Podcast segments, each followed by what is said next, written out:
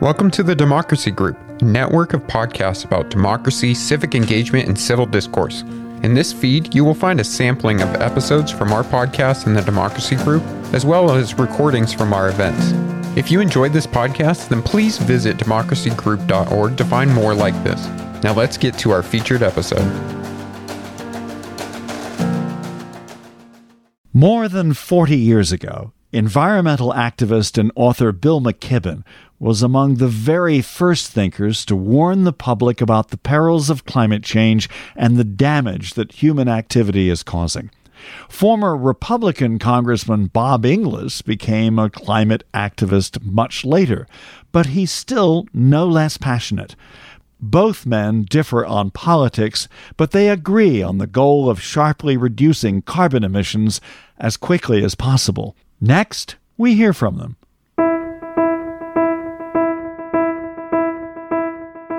This is Let's Find Common Ground. I'm Richard Davies. Co host Ashley Milne Tyte is away this week. Bob Inglis is a conservative Republican and a committed believer in free enterprise capitalism and limited government. He's executive director of RepublicEN.org, a conservative group that advocates for solutions to climate change. Bill McKibben is a writer and teacher who has dedicated his life to stopping the climate crisis. He's written a dozen books about the environment, is a distinguished scholar at Middlebury College, and the leader of the climate action campaign, 350.org. Last year, Bill launched another campaign, Third Act, which is aimed at engaging activists over the age of 60 on climate, democracy, and other issues. Here's our interview. Bill McKibben and Bob Inglis, thanks very much for joining us on Let's Find Common Ground. It's a pleasure to be with you both. Yes, great to be with you. So let's start where you both agree climate change. First, Bill, tell us why you think it's such an urgent threat. Well, climate change is the biggest thing that human beings have ever done, and by a order of magnitude. I mean, I wrote the first book about what we now call climate change, what we then called the greenhouse effect, back in 1989. And even then, it was pretty clear it was going to be a dramatic turn in human history. And all that's happened in the decades since has made it clear that the scientists were absolutely right. Indeed, as scientists usually are, they were conservative in their predictions, and things are happening faster and on a larger scale than we would have guessed. Already, we've seen the planet's temperature increase about one degree Celsius, so almost two degrees Fahrenheit. That doesn't necessarily sound like so much, so put it in different units every day the heat that we trap near the planet as a result of the carbon that we've put air by burning fossil fuel is the heat equivalent of about 400,000 Hiroshima sized bombs. So that helps explain how we could have melted most of the sea ice in the summer Arctic, how we could have begun to dramatically raise the levels of the ocean, how we could have upended the hydrological cycle of the planet amplifying both drought and flood in place after place after place. We're still fairly near the beginning of this saga. On current paths, we're going to increase the temperature of the planet three degrees Celsius, five, six degrees before Fahrenheit, before the century is out. And if we do that, we will not have civilizations like the ones we're used to having. Um, Bob, uh, your concerns about climate change, how do you see it? Yeah, all those things that Bill just said are true. And here's another thing that's sort of interesting about climate change it can be solved, which is what's so different about it as opposed to some other issues. Healthcare, for example. Well, the problem is there's a 100% death rate and there's a lot of suffering between here and there. So there's no such thing as a perfect healthcare system. But climate change, we know what's causing it. And it can be solved. Now, it doesn't mean that some of the damage isn't baked in. We, we've, uh, uh, to use another healthcare analogy, we've been smoking for a good number of years now, since the Industrial Revolution. Um, but doctors will tell you, you know, if you're smoking cigarettes, stop. No matter how many years you've been smoking, it'll help you at the margins. And so the damage is baked in from all those years of smoking, and we will have sea level rise, and we will have all the things that are happening now, even in more intensity. Bill McKibben, you agree with that, right? Bob is absolutely right here. We can stop it. And it's really been a remarkable story of uh, scientists and engineers doing what they do and doing it well. We've dropped the price of solar power and wind power and the batteries to store this stuff 90% in the last decade. It's now the cheapest way to generate power that there is on the planet. And we know the technologies to use to take advantage of that electricity.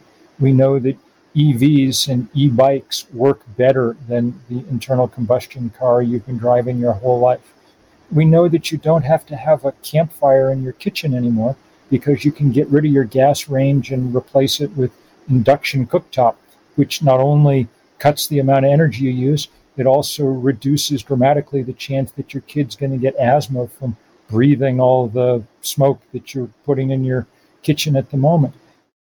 New technologies such as heat pumps, solar panels, and induction stoves is expensive, especially for individuals. What about the economic consequences for society as a whole? If we do it, it will save us money. A huge study from Oxford last year that said that the rapid transition to renewable energy would save tens of trillions of dollars over the next few decades, simply because though it takes money to put that stuff up, you no longer have to go and dig some more coal every day to toss in it. Once you've built the solar panel, once you've paid to put it up, the sun delivers the energy for free every morning when it rises above the horizon. Bob, speak to that. You're a free market guy. Bill has mentioned a number of innovations, uh, some of which have come from the private sector. What is the potential for innovation in helping to limit the devastating impacts of climate change? I think it's it's huge. What it takes, we think at republicen.org, is just uh, making us all fully accountable for all the cost associated with burning fossil fuels. If you bring that accountability, then good things happen because then consumers start seeing that clean is actually cheaper and dirty made accountable is expensive. And so, given the choice, they'll typically choose cheaper. But right now, what happens is we allow people to belch and burn into the trash dump of the sky with no accountability, filling up the trash dump. And it's sort of like your city, you know, they charge for the space that trash haulers take up in that city dump. It's a tipping fee.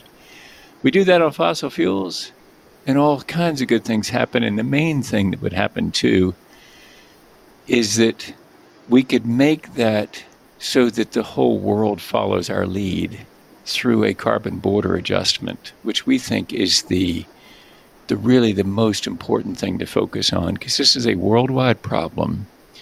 Climate change is caused by emissions anywhere.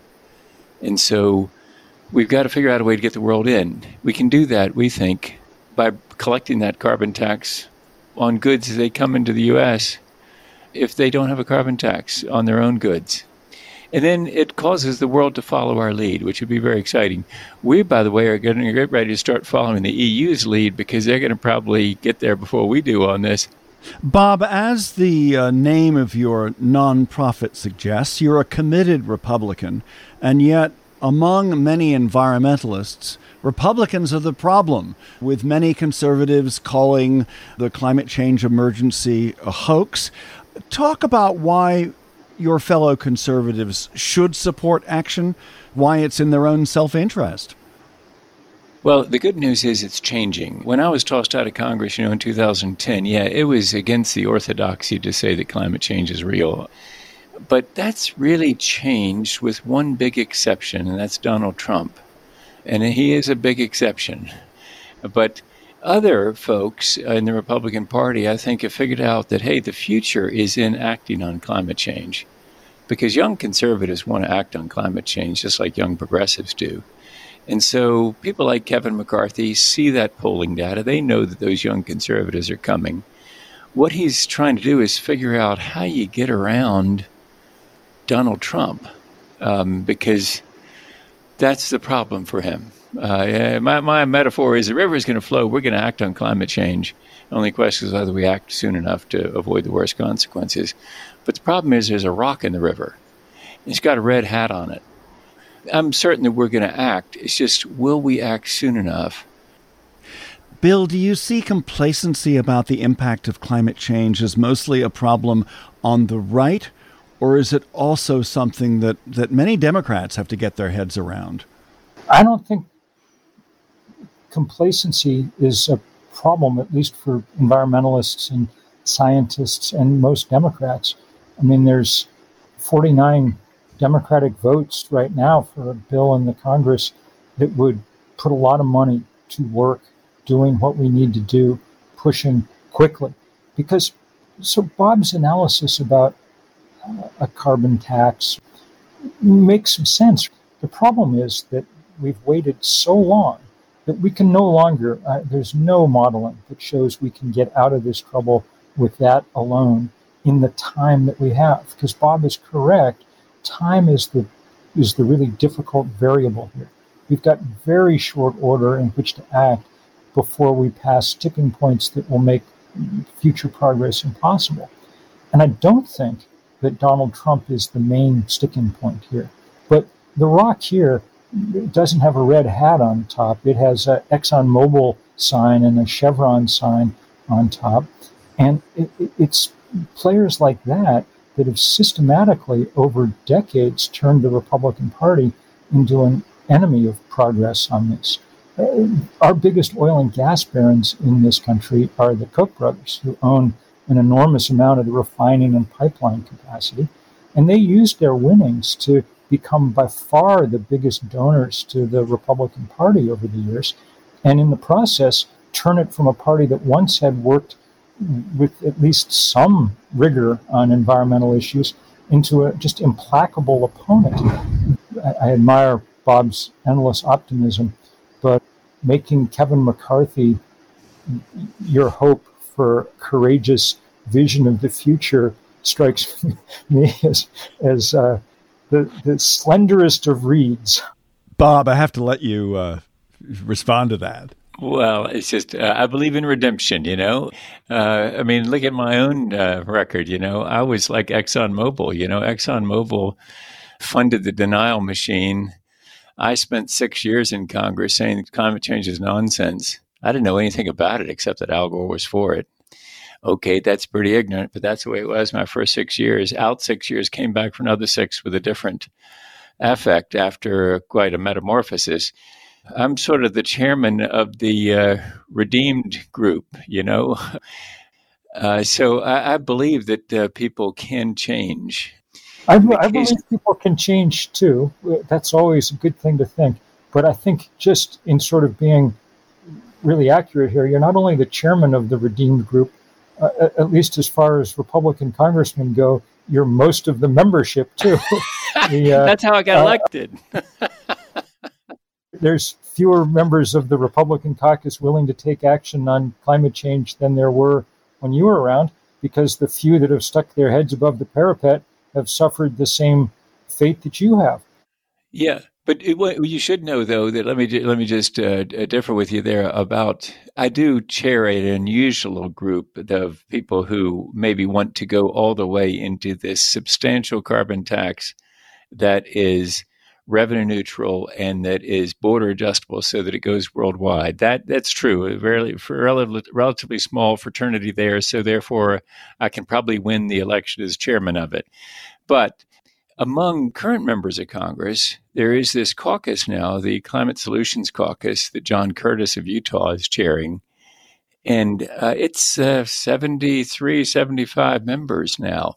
Not all of those people are really quite committed to climate action, but there are some who are, and not all of them would go as far as I would go with this. What I believe to be the thing that really moves uh, moves things rapidly and goes worldwide. Some of them are incrementalist. They want to do better wind and solar subsidies. They want to do uh, plant a lot of trees. I'm for all those things. You got to get it to grow worldwide, though. That's the key.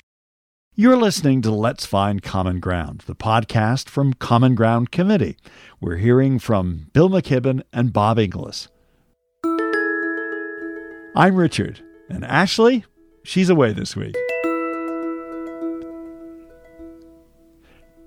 Before we continue our interview, I have a favor to ask of you, listeners. We'd really like to hear your response to our new survey.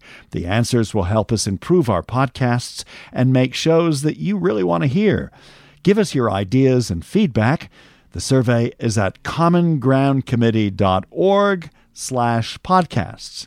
And there you'll also find all 61 of our podcast episodes. And we also want to tell you about a new podcast. It's called When the People Decide. It's made by the McCourtney Institute for Democracy at Penn State University. When the People Decide is a show about ballot initiatives, the folks who organize them, and how they've shaped American democracy. This podcast traces the history of how ballot initiatives have been put together, and there are interviews with the people who made them happen when the people decide. Now back to our interview. Until now, we've been talking about Congress and national politics. What can individual citizens do to put pressure on fossil fuel companies and others who contribute to climate change? Bill, can can this yield results? Sure, and here's an interesting place that's kind of opened up in the course of this year. It's a new study that demonstrates just how important the banking system has become to the production of carbon dioxide. Because they keep lending money for the expansion of the fossil fuel industry, this new study demonstrates that both for corporations and for individuals, your bank is probably your largest source of carbon emissions. If you're an individual with 125 grand in the bank, that produces more carbon than all your flying, cooking, heating, cooling, driving in the course of the year. Explain that argument. I mean, is that because that cash is being put to work by banks on behalf of fossil fuel corporations? Is you got it? it? You got it. That's that's what's building pipelines, you know, new fracking wells, on and on and on. So that becomes a place where we can put lots of pressure on these players, and we don't require political agreement in Congress to make it happen. So, for instance, at, at thirdact.org, one of our big campaigns is to get people to agree that they will cut up their credit cards from Chase and Citi and Wells Fargo and B of A at Bank of America at the end of the year unless these guys have begun to shift. And this is a campaign will keep growing. It's like this big divestment campaign that we've run uh, against the fossil fuel companies. We're now at about $40 trillion in endowments and portfolios that have divested in part or in whole from fossil fuel. As Bob says, markets are powerful movers, but we need to move, make those markets move if we're going to do that. So this is an excellent place for citizen action from people of all kinds. Bob, respond to that. I mean, what can citizens do? And is part of the solution, as you see it, as a, a committed Republican to put pressure on companies to behave better? I think the best thing citizens can do is uh, bring bring awareness to conservative lawmakers that hey, we are a constituency and we will follow you if you lead on this. That's the constituency that's missing. And it just needs to be made visible and audible. Politicians typically follow, they don't lead. And so you got to show them a constituency. But the goal is a worldwide response. And in order to get a worldwide response, we need the indispensable nation, which is the United States, to act.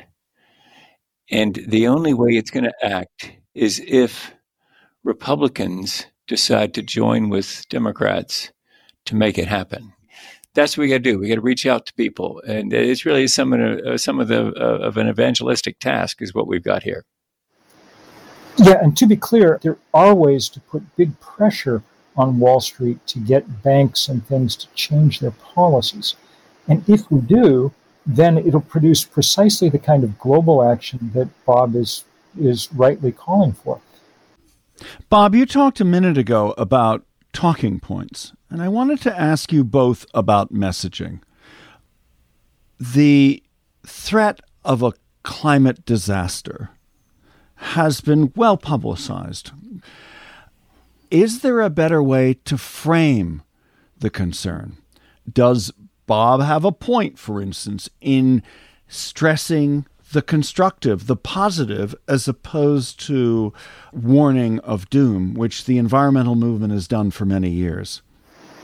No one's warning about the threat of climate disaster. People are just pointing out the climate disasters that are already happening it was me who pointed out all the possibilities that science and engineering have given us. It's not like these are contrary things. Why wouldn't we just tell the truth about all the, the both the pitfalls and the potential that we face? I think in those ways, Bob and I are very much in alignment. I think what we got to do is uh, all of us live in Missouri, apparently, the show me state, because once you show me things that will work, then I can see it uh, Bill just mentioned the Tesla, and of course, a lot of people would say, "Well, it's so expensive." Well, wait until the F one fifty Lightning shows up on some job site, and the guy pulls open the what do they call it? They don't call it a trunk; they call it a something else, and he plugs in all of his power tools, and he goes to work from his F one fifty. I want everybody look around on that job site and say, "Look at there." That thing's working. Um, and by the way, he didn't pay five dollars a gallon to get there. Um, you know, he charged it last night when the power may have been coming from a nuclear power plant. If he's in South Carolina, for example, um, so it's pretty much emissionless power that charges that F one fifty. Uh, show me that it works, and then people can engage. And so that's it's always a chicken or the egg thing. When you show me something, then I can engage. Otherwise, I'm just thinking, well, I, we're all going to die next Tuesday. Let's just eat, drink, and be merry if that's the case. So uh, that's what we got to do is we got to help people to see that, hey, really, a bright future is coming. Bill, Bob mentioned nuclear power. Is is that part of the solution as well as wind and solar? It's part of the solution if you've got a, if you've got a huge amount of money that you'd like to burn it's an excellent way to do it. Look, we, we should keep open the nuclear power plants that we've got as long as we can do them with some kind of relative safety. But it's probably not going to be a big part of what we're going to do going forward because, as we said in the last decade, the price of renewable energy has come down 90%, but the price of nuclear power just keeps going up and up and up. I mean, people keep saying we're not that far away from a generation of small modular reactors that are lower cost and safer and things. And if and when they appear, it may change the calculus. But for now, the job is to be frugal and work with the technology we've got on the shelf that we know works. The sun is a wonderful nuclear reactor, and it's at a very safe distance. And it's we know we can use it economically, so let's let's use it. The miracle technology is already here the cheapest way to make power on our planet is to point a sheet of glass at the sun. And we'd be crazy not to be making full use of it. And this is a place where there really is agreement. The polling data about solar power and its appeal is off the charts. It's roughly 80% of Republicans, of independents, and of Democrats want more government support for solar power so that we can make it happen fast. Yeah, what about that, Bob? What about getting more government support for the American manufacture of solar panels, or at least boosting the solar panel industry more than has been done so far? So we believe that basically you should just make people accountable for all the cost and then watch see what happens rather than have the government picking winners and losers. And uh, you know the, the, the challenge that Republicans immediately raise to the solar answer is uh, intermittency, which is of course solved perhaps by batteries, but of course the sourcing of those materials is where um, there's a mental block right now for many conservatives in the House and Senate. Is they say, for example, one told me recently happens to be a black Republican. He says people that look like me dig stuff out of the dirt in Africa. Uh, they're 10 years old doing it. In other words, they're, they're terribly abused as they get this stuff out to make our batteries. And he says, this can't go on. You know, this is just not something that basically what he's putting back to me is you solve the intermittency problem. Of course, the solution temporarily is natural gas. Uh, not a not a long term solution. Uh, perhaps nuclear is that battery that is the intermittency problem. We, we can't have intermittency. If you're in an emergency room tonight and the wind hasn't blown enough and the battery is out, you're in trouble. Uh, here's hoping that we uh, get a lot better batteries that don't have the rare earths that are in such short supply and that are in awkward places to source. And if I were still in Congress, that would be a major focus of R&D expenditures. And this is where I differ a bit with maybe Milton Friedman. I would have uh, the government spending a lot of money on that better battery. So, first thing to be said is a lot of the rhetoric around intermittency is left over from a decade ago, and the batteries and things have gotten way better. Second thing to be said is yes, we should definitely try to mine cobalt as in humane ways and set up the safeguards to make sure that it happens. It's worth remembering that 9 million people a year, that's one death in five, die from breathing the combustion byproducts of fossil fuel. The fossil fuel is just incredibly deadly stuff. So I think that's the right answer to your congressman who's really worried about, you know, the deaths around mining cobalt. They're important to deal with, but they are minuscule in comparison to the number of people killed by the status quo. The final thing I'd just say, I've agreed, you know, you know with a lot of what Bob's had to say, and he and I are, are, are, are friends on this for me, since I'm a Sunday school teacher, one way that I express it, Bob, is to say, at the moment, we're basically using fuel from hell. Uh, we go down and dig, dig, dig deep into the ground. But we've got the possibility now to rely on fuel that comes straight from heaven. That wind and sun that God gave us every single day, that's where we should be turning our attention just as fast as we can. Thank you both very much for joining us. Great to be with both of you. Absolutely. Bob Inglis and Bill McKibben finding a lot of common ground. Our podcast is produced for Common Ground Committee. I'm Richard Davies. Thanks for listening. Thank you for listening to this episode from the Democracy Group. If you want more podcasts like this, then visit democracygroup.org. There you will find our events, topics, and a newsletter as well. So head on over to democracygroup.org.